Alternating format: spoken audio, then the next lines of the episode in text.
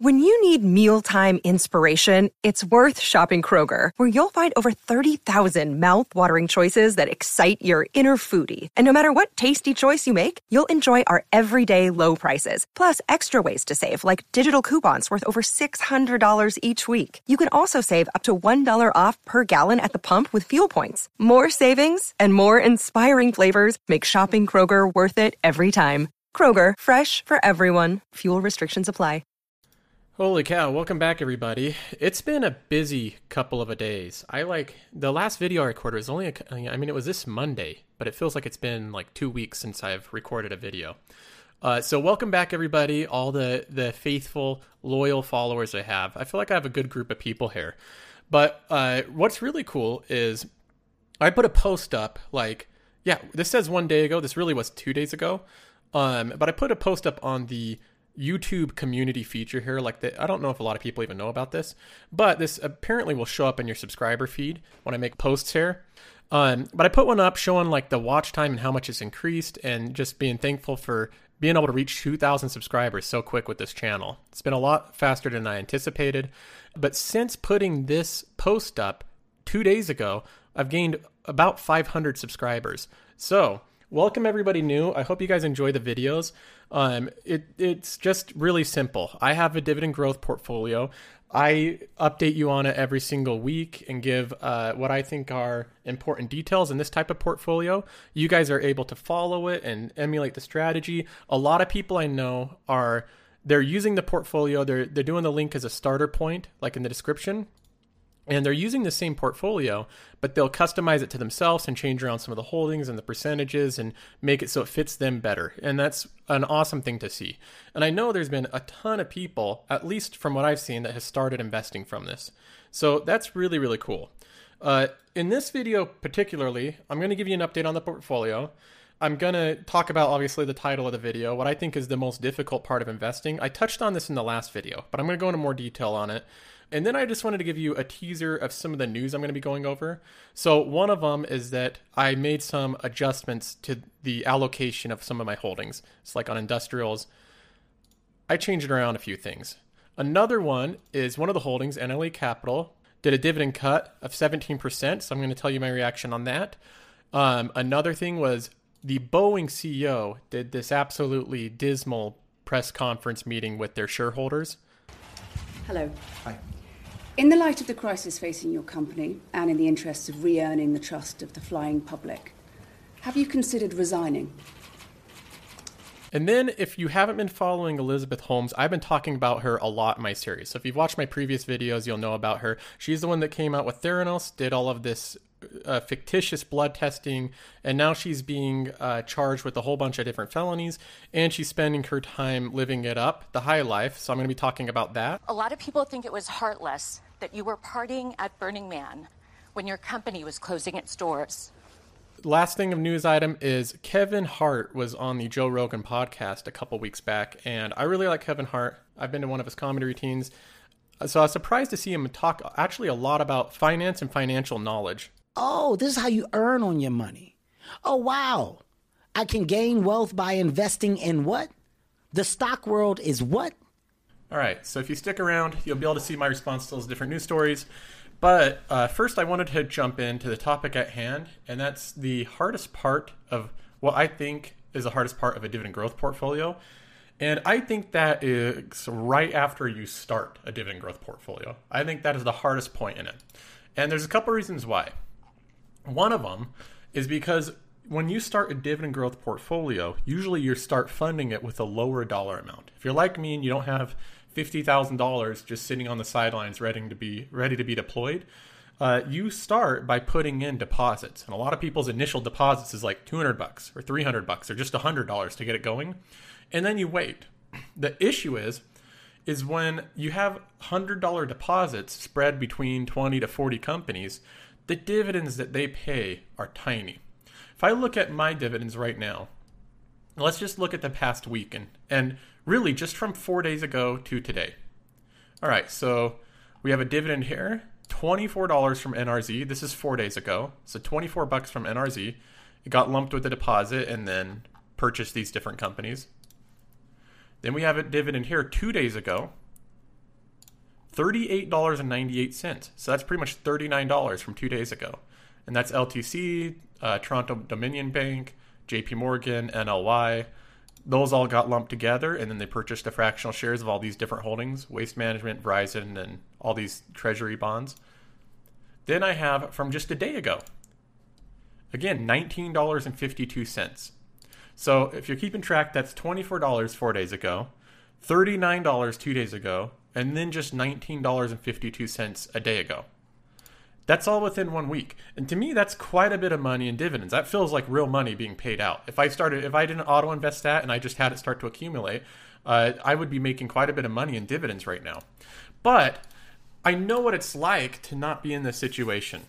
To, to be in the part where you're starting and you're getting these like 30 cent, 20 cent dividends. If I could go back in time and if I really scrolled through this feed all the way to, to when I began funding my account, you got to know when it started. I mean, look at the account value. When it started, I had way less money to work with. I initially put in like 700 bucks, then I put in a couple thousand here, and I took some money off to pay off a car, like I said. But then I was sitting here at like $4,000 for quite a while.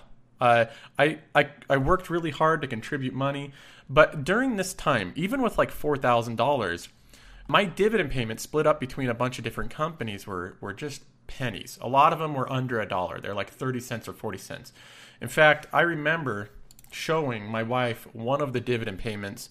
I think it was the first one I ever received, and I thought it was really cool. It shows up, and I, you know, I hand her the phone and I go, "Look, I got paid a dividend," and she could see that it was like thirty-five cents, and she's like, "Oh, wow, cool," and kind of a mocking tone because thirty cents is hardly anything, especially when you just start putting your money at risk. It doesn't feel like it's worth it right from the start, and that's how it is for a while when you're getting started. If I look at my graph, here's the month over month graph of my dividends. If we rewind time way back to the start, when I only had like a few thousand dollars, you can see it started off and it takes time for the first dividends to come in. But the whole first month that I really started putting my money at risk, that I started getting paid dividends, I made $9. And honestly, that's not really enough money to have any sizable compounding effect. That money would be split up put into a bunch of different holdings and barely buy you more fractions of those holdings. It's something, $9 is something, but it's not really enough to get the ball rolling. Uh, and then again, $13, $15, but you can see the trend. After a few months of consistently increasing the amount of capital I have, consistently buying shares, this starts going up to the point where $92, 25 71 108 last month uh, this gets to the point where it's actually a lot of money and it's a meaningful amount of money. Now, just in this week, I almost got paid $100 just in the past four days. So it's going up quite drastically. But there is certainly a level of grind there where you're just depositing money. You're getting paid these really insignificant portions. Seemingly, they don't feel like anything. Again, if I could go and scroll back, there's some that I, I barely got paid any in dividend. You do most the upfront work to get this type of thing going, to have your money working for you, you have to put in most of the money to begin with, and then it starts speeding up. If you look, if you look at this, my total timeline over an entire like year and three months, year and four months now, I've made seven hundred dollars. If I started with thirty-five thousand, that would be not a lot of income. I should be making more like fifteen hundred, right? But I didn't start with that much money. Now, if I just filter this to just the last three months, the last quarter, I made $322. So now I'm averaging over $100 a month, is what I'm averaging with this portfolio, which I think is really good income. And it gets constantly redirected back in the portfolio, constantly buying those shares. But my message in this video is to not get discouraged after you just deposit money. There's a couple reasons why you can get discouraged. First is because you're putting your money at risk. You're only getting little tiny breadcrumbs crumbs of dividends, and a lot of times those don't feel meaningful. And the next thing is is right when you start is when you're most vulnerable to going into the red. So if I look at the all time line, I'm like pretty in the green right now, 3500 because I keep putting money in. Now if the market swings down, I'm more likely to go in the red because I have a lot more money uh, that I'm have invested. I could go down if the market went down like 10%, I would be in the red, right? But 3400, that's quite a bit of money in the green. If I just zoom into the 1 month timeline. Look at this. I'm completely flat right now. Yesterday I was in the red. So if you started investing just a month ago, you could very well, like anytime this past month, you very well could be in the red. And so, right when you start, it doesn't feel like you're getting paid a lot of dividends.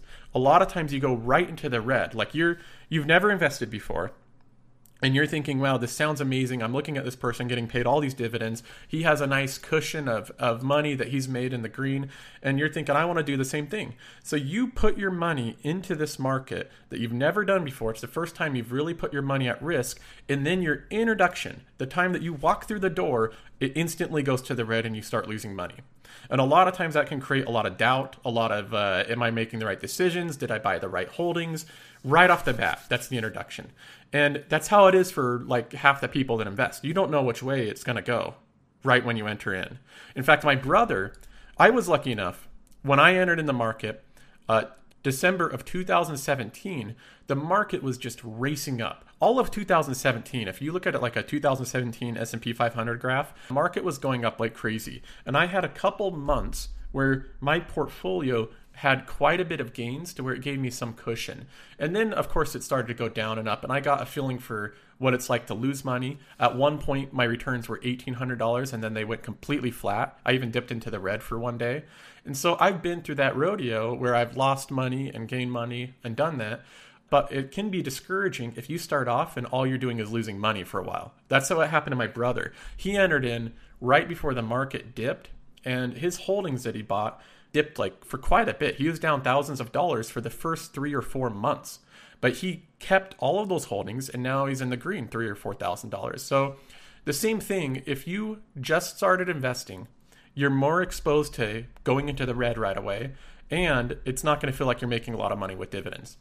My message is just to keep pushing through if you bought companies, remember the reasons that you bought them, the research that you did on them, and you want to hold these companies are ones that you want to hold for the long term. If you're doing dividend growth, these are companies that you want to uh, hold for the long term. If they're still paying you dividends, just keep holding on to them. I think that was probably the most difficult part for me was getting the ball rolling, feeling like I'm uh, creating something here. It takes a lot of time you know, being able to put this much money away isn't easy, I don't think, for anybody, unless they have a super high income. It does take budgeting and dedication to continually contribute to a portfolio. So just keep doing it, and eventually you'll get to a point where you can look and say, hey, in the past three months, I've earned $322 in dividends. Just in the past week, I've been paid nearly 100 bucks in dividends.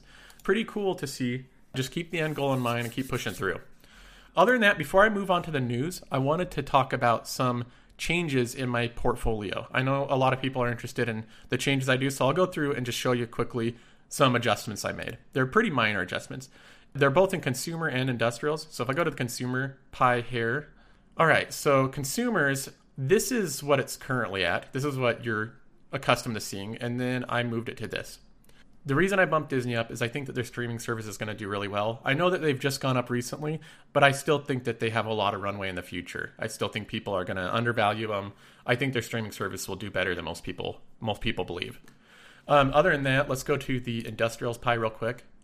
And this is what it was previously at. So I had, you know, Boeing, UPS, UTX, and so on. Then if I change the order here, this is the target allocation.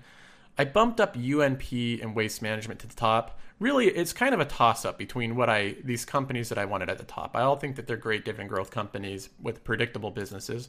Uh, UPS I I bumped down to the bottom. That was the biggest change I made, and the reason why, like I said in the the past video, uh, I just think that they've grown pretty large, and I don't see a ton of ways where they're going to innovate and continue to expand to be able to support their dividend. So I could see their dividend growth kind of tapering off.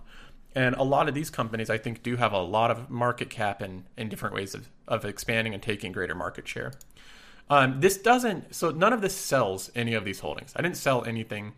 All this does is, is uh, make it so that future funding allocates these to different percentages. It's not a huge difference. Like I said, you could probably change yours around and be fine in, in different combinations, but this is what I feel most comfortable with as of standing right now. And I'll continue to keep updated if I make any other changes to my portfolio. The other big news was in the real estate sector.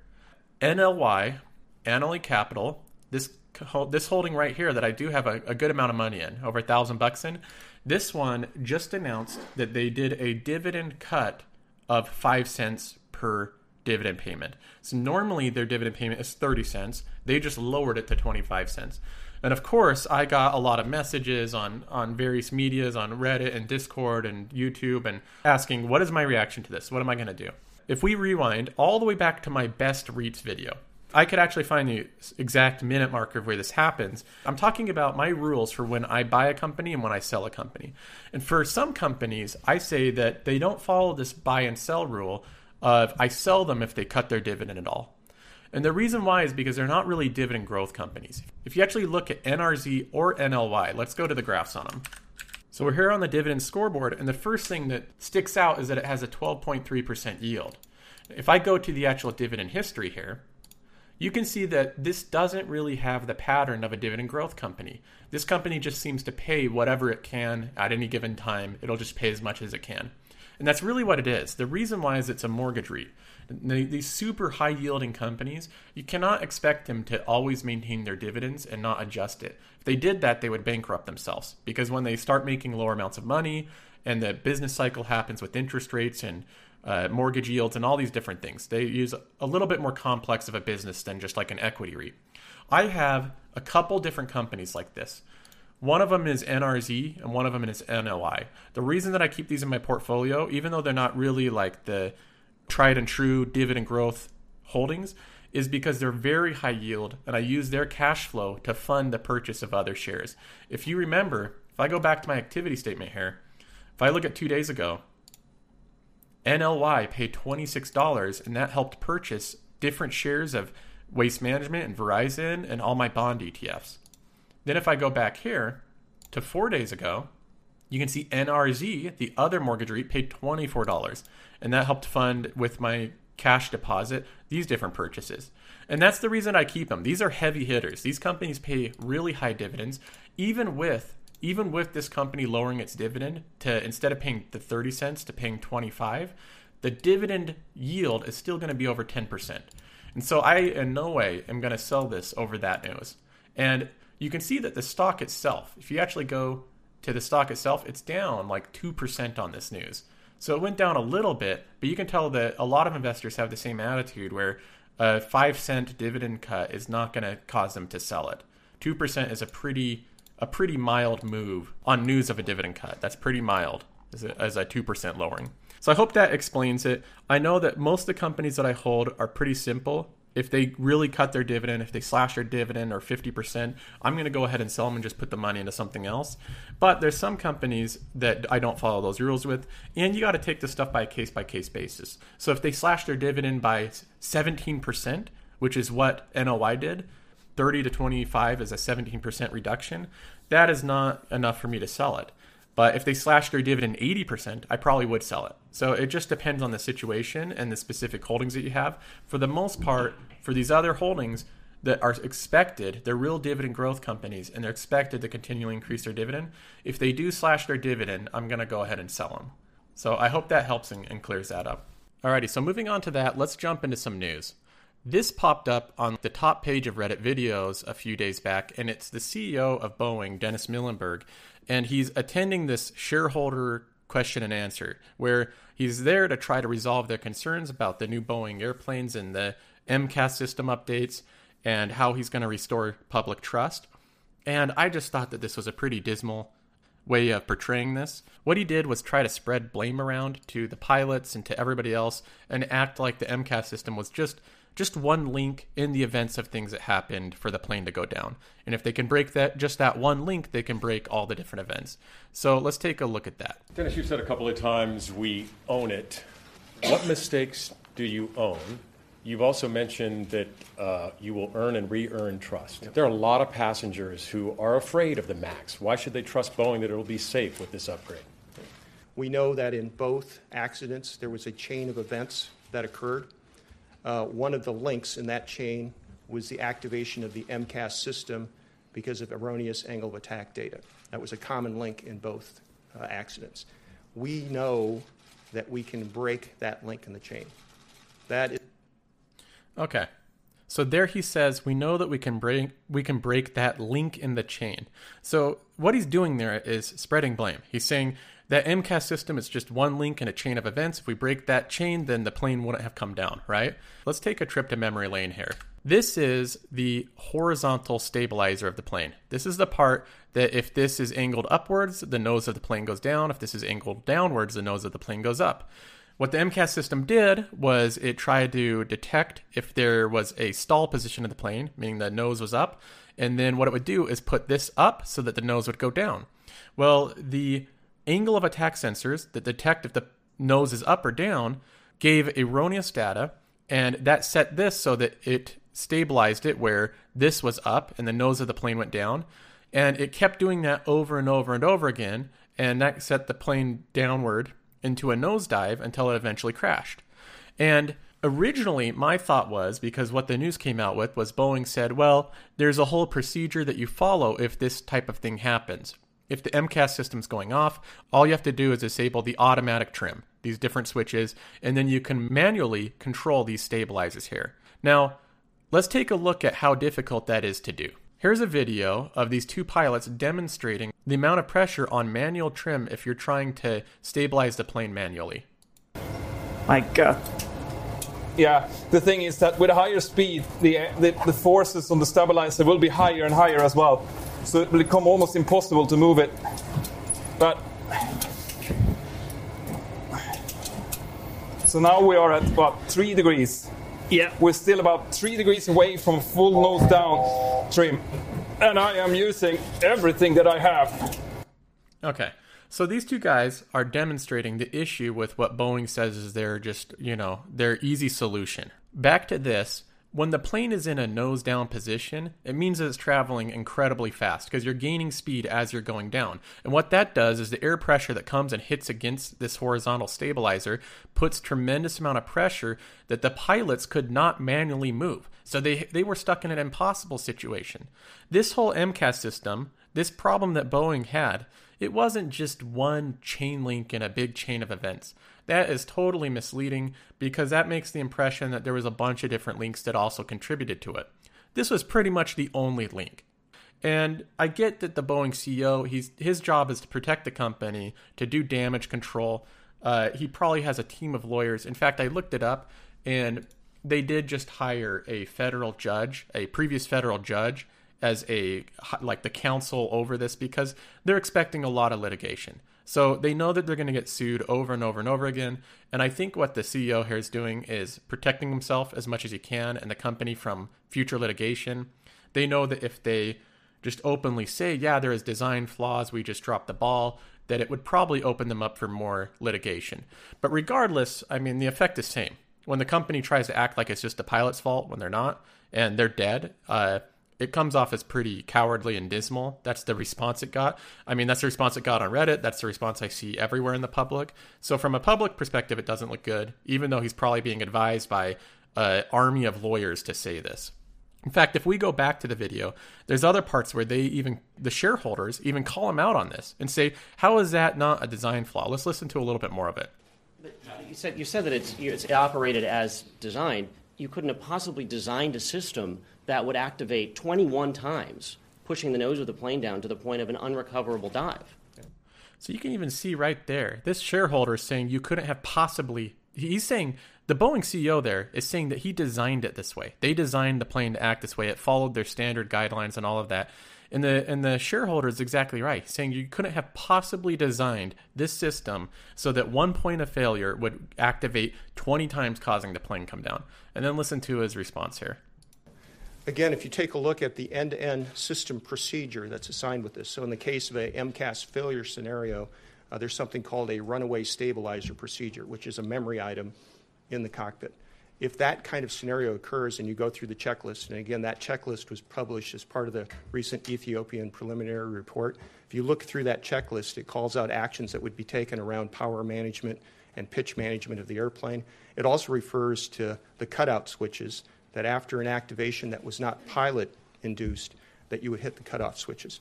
Uh, and in some cases, uh, those procedures were not completely followed. In so, three cases, though, the pilot struggled with that process, either recognizing what was happening or implementing those those, those steps. Uh, the first Lion Air flight, it was a jump seat captain who told the flight crew what to do. And the second one, it doesn't appear that they did that at all. The Ethiopian folks generally followed that checklist, were not able to recover. That's exactly right. And I just showed you the video. They tried to follow those steps. They still couldn't recover the plane, but he's still spreading blame to him. So, not a great look by the CEO. Another lady, the one that I, I teased in the clip, she asked him if he was going to resign. So, we can look at his response to that. Hello. Hi. In the light of the crisis facing your company and in the interests of re earning the trust of the flying public, have you considered resigning? Well, I think the important thing here again is we're very focused on safety. And I can tell you that both of these accidents weigh heavily on us as a company. I've had the privilege of working for the Boeing company for uh, 34 years. Yeah, spoiler alert, he just totally dodges the question, says they're focused on safety, and then reminds him of his tenure. So he's not planning on resigning. They uh, have hired new lawyers. They're going to be going through this. This is going to be an ongoing thing that gives a black eye to Boeing. Uh, I do think that it seems really bad right now for the company, of course. But a lot of times, I mean, a few years pass, different news cycles happen, and this becomes old news. That's really, it's a sad thing because a lot of lives are lost, but that really is the nature of things. When uh, another big event will happen, and it will take place of this one, that's just the nature of the news cycle.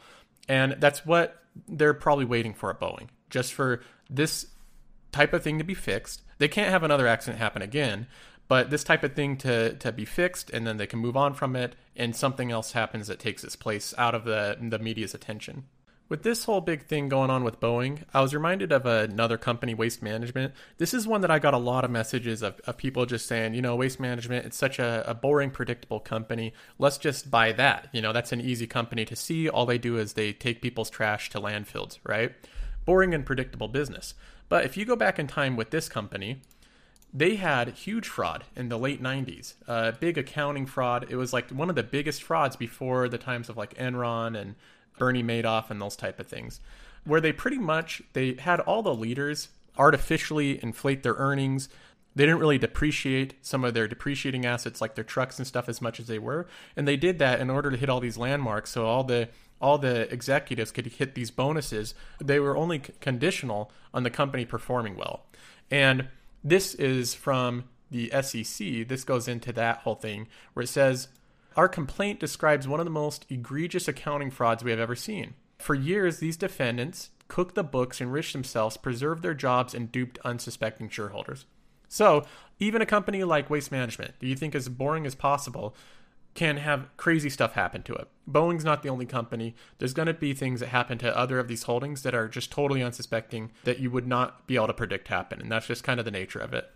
This next thing is honestly pretty incredible. Elizabeth Holmes, who, again, she's she just posted bail for $500,000. She's facing 11 felony accounts, enough to put her to prison forever. She's lost hundreds of millions of dollars of various people and, and people that believed in her and funded her project and she's harmed a numerous amounts of patients by giving them falsified testing data. And we see screenshots come out of her at all these different events, at the Burning Man event, and it's it's just incredible the how some people act like this. She doesn't act like she has a care in the world. It's like having the time of her life.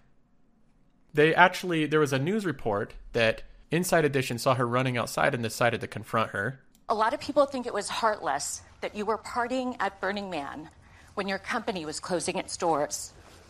So she doesn't respond anything. And they know, like, of course, she looks a little different right now. She's not wearing her black turtleneck or anything. You can see how much of what she was doing is a facade. So it'll be interesting to see and follow this case and how the, the trial goes with it. Because she, she's facing those serious charges and to me, she's kind of like scoffing in the face of him. Reminds me, honestly, this whole thing reminds me a lot of Martin Shkreli when he was before Congress testifying and just smiling and smirking and acting like it wasn't a big deal. She's doing, in my opinion, a lot of the same things. She acts like this isn't even a big deal. She's just going out and acting like she's not facing anything. So I don't know if this is like a strategy or if she's just trying to live it up before she goes to jail or what's going on. But it, anyways, she's uh, really interesting to follow. And the last thing I wanted to share, I thought was really cool. Uh, it's Kevin Hart on the Joe Rogan podcast. Like I said, I'm a huge fan of Kevin Hart, so I watched the whole thing, and I was surprised to see at like the last part of it, he talks a lot about financial knowledge and how he made all these plans. He actually is teaming up with Jamie Dimon, the the CEO of J.P. Morgan, to try to help educate the people that he can relate to the most, Black youth, into financial knowledge and how he wants to show them that the cool thing is in longevity, in longevity of finance, not just getting like, you know, the cool whatever for the now. I recommend you guys listen to this. I think it's pretty cool to see. I'll play a little clip of it here. And for me, that younger generation of black people that don't understand the cool thing is in financial longevity, not in the now. It's not in the moment for jewelry, not in the moment for the car. It's in the longevity. So he talks a lot about that, and I think it's pretty cool. He talks a lot about how having financial stability, financial longevity is far more important and far cooler than having just stuff in the now. And I agree with the sentiment there totally. I'm glad that somebody of celebrity status like him is able to deliver that message to a, a really big audience. So I think that's awesome. But anyway, I hope you guys have a good week. I'll have another video soon where I go over and answer a lot of questions. We've had a lot of new people, a lot of new questions, um, as well as we're going to be reviewing another section of the portfolio. So, anyway, you guys have a good one. We'll see you later.